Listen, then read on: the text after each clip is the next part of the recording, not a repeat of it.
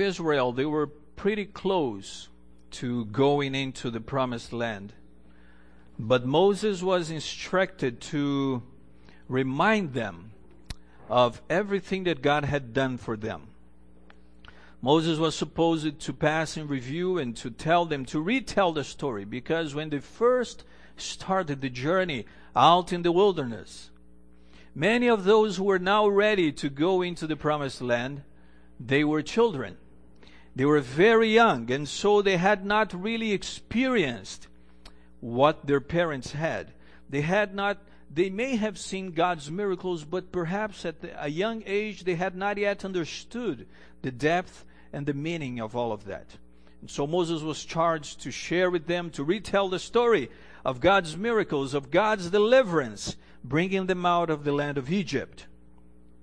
Now that they are going to go to possess the land that the Lord has set aside for them, that the Lord has promised for them, they were told firstly to destroy every idol that they would find their way, to destroy every carved image, image, to destroy everything that belonged to the nations that they were going to dispossess.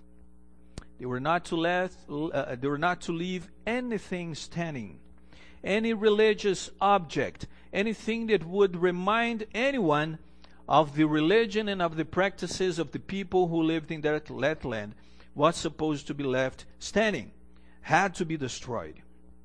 They were to destroy every altar, whether altar in the high mountains or in the, on the hills or under the trees, they were supposed to destroy all of them.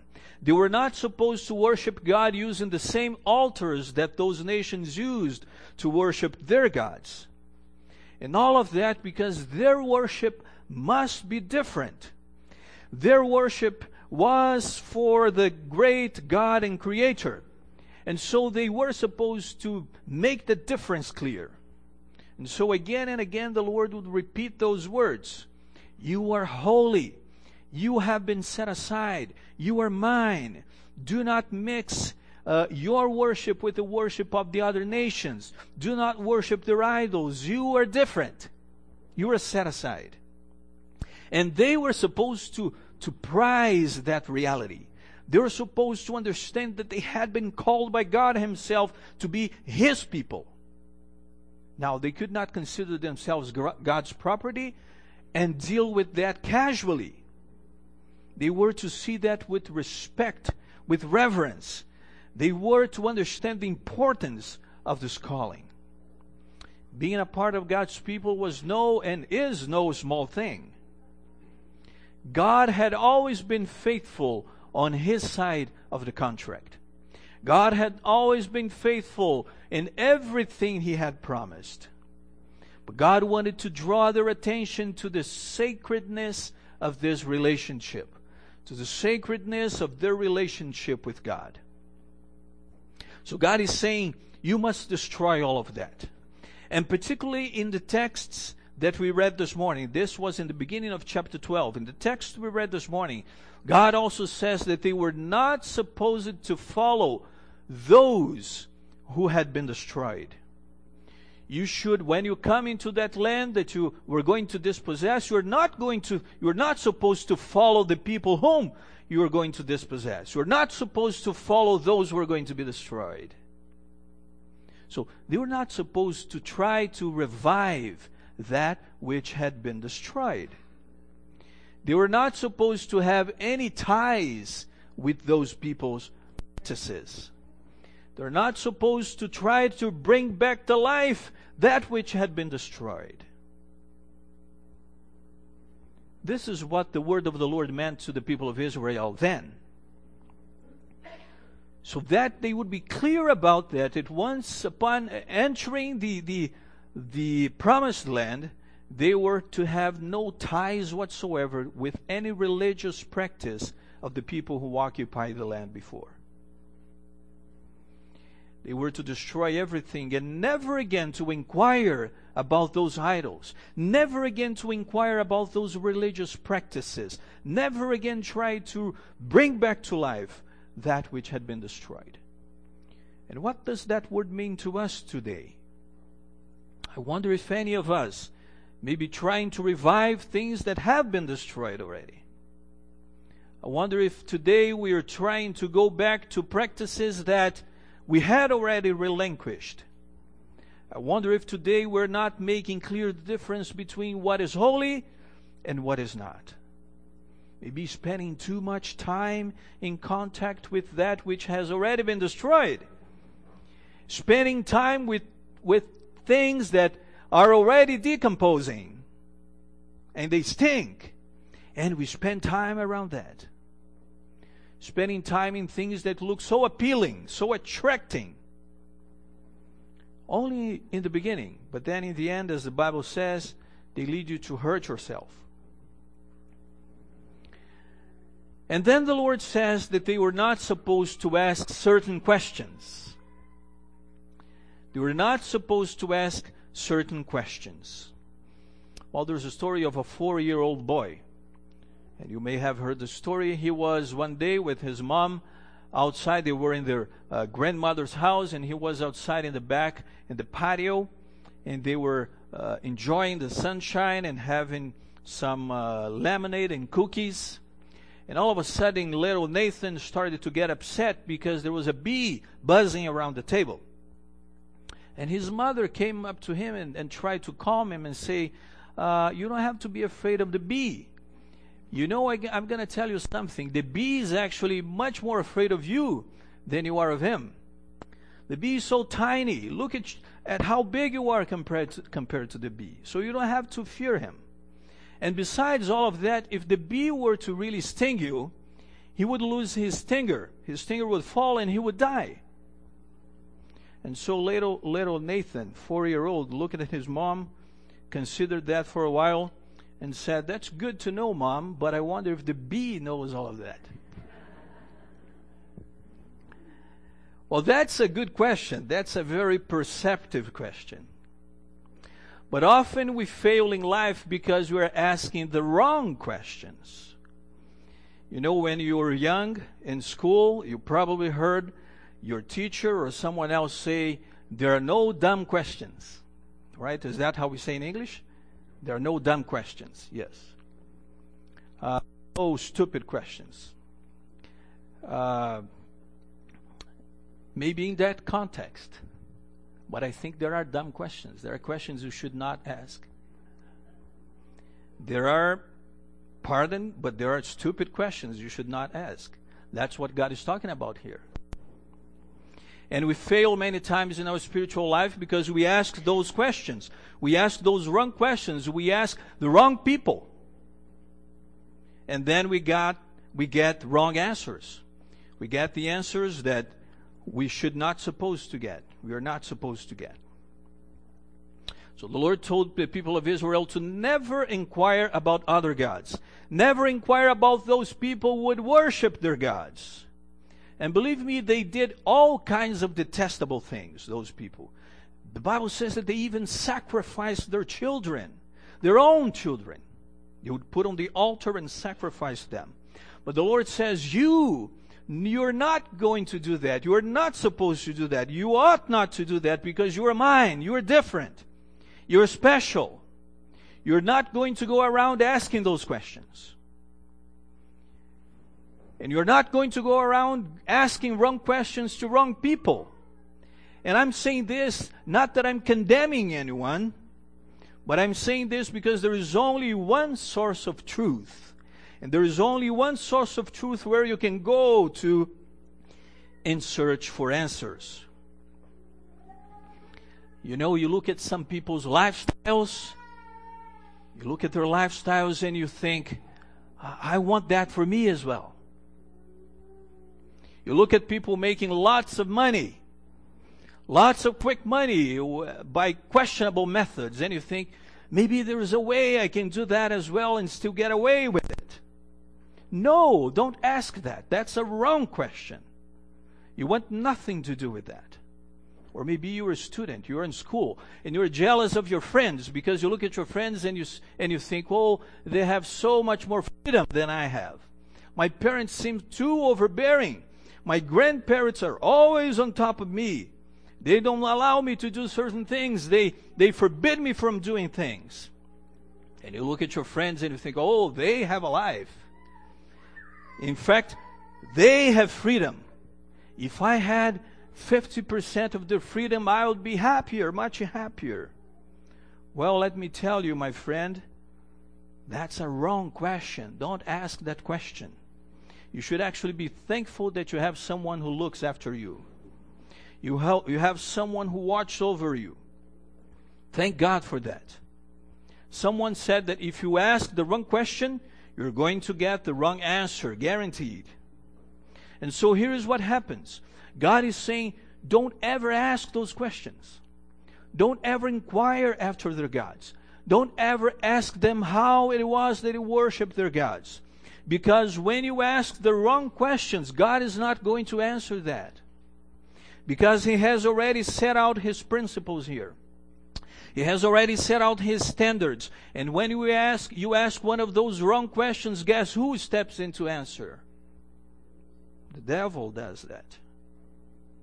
And, and then you get all sorts of, you know, all sorts of uh, insights that are coming actually from the devil and not from God. You get all sorts of suggestions. And so don't ask those questions. Don't go, don't go after that. And on top of that, one of the most popular wrong questions that are, is asked today, one of the most popular wrong questions that are asked today is, what's wrong with that? Well, maybe it is clearly forbidden in the Bible, and that's what's wrong with that. And maybe it's not clearly spelled out in the Bible, but it's not a matter of whether or not it's forbidden in the Bible. Because you'll not find every situation described in the Bible, but it's about the motives of your heart. It's about the end result. And so don't ask those questions. Don't ask, what's wrong with that? Well, ask yourself rather, will this be harmful to me? Will this be harmful to my health? Will that, will that stir up impure thoughts? Will that stir up impure desires in my mind? Will this cause me to be detached from God? Or will that honor God in any way? Would Jesus do that? So even if there is no apparent harm, God says, be careful to observe everything I command. Do not add to it, do not take away from it, but do exactly everything that I have commanded you. Now, there are some people who maybe are not members of this church, people who are not members of God's church yet, and they may ask, Is Christianity actually for me? I'm not too sure whether Christianity is for me or not. I'm good, I'm a good person, I'm a good neighbor, I'm a good student, I'm a hard worker. And the church, by the way, seems to be a place where there are too many rules that are enforced. And those rules seem to be there in place only to restrict my freedom. But you see, God showed His wisdom when he made clear that there must be a distinction between the clean and the unclean. There must be, there is a distinction between the holy and the unholy. There is a distinction between the sacred and the profane. There is a distinction between that which is common and that which is special. And so this concept is highlighted in the Bible in every aspect of life. Because God really, really wants you to stand out. God really wants you not to think like everyone else does. You can be different. You can stand out. God wants your reasoning to be of a higher order than other people. God wants to see you move on to a higher plane and have higher thoughts and stand out on higher ground. That's what Christianity is all about. That's what a relationship with God is all about. It's about moving beyond what is common, moving beyond what is uh, profane, and moving into something that is holy, that is sacred, something that is special in your relationship with God. And so, this is my call for you today. This is my appeal for you today. if you're willing to, to stop asking those questions, if you're willing to stop asking the questions that everybody else does, everybody else asks, and you focus on what the Lord has established in the Bible, when He says, Be careful to observe everything that I commanded you. Do not add to it, but do not take away from it either. Follow everything I have commanded. And if this is your desire, I'd like to invite you to, uh, to stand for a prayer.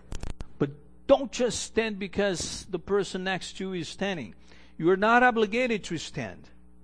But if you want to take a stand with the Lord, if you want to say, Yes, I want to make clear that in my life the distinction between the holy and the unholy is clear. I want to make sure that I'm standing out, that I'm not going along with the masses, and I'm not being driven by what everybody else thinks. But I want to stand out. I want to have this higher perspective in life. I want to know more about God's plan and God's perspective because God says in the Bible that my ways are higher than your ways. And you want to go onto that holy and higher ground. If this is your desire, if it is, if it is your desire to leave behind the things that are pulling you down, but rather take a stand with the Lord, I ask you to please stand as I offer, as I will offer this prayer.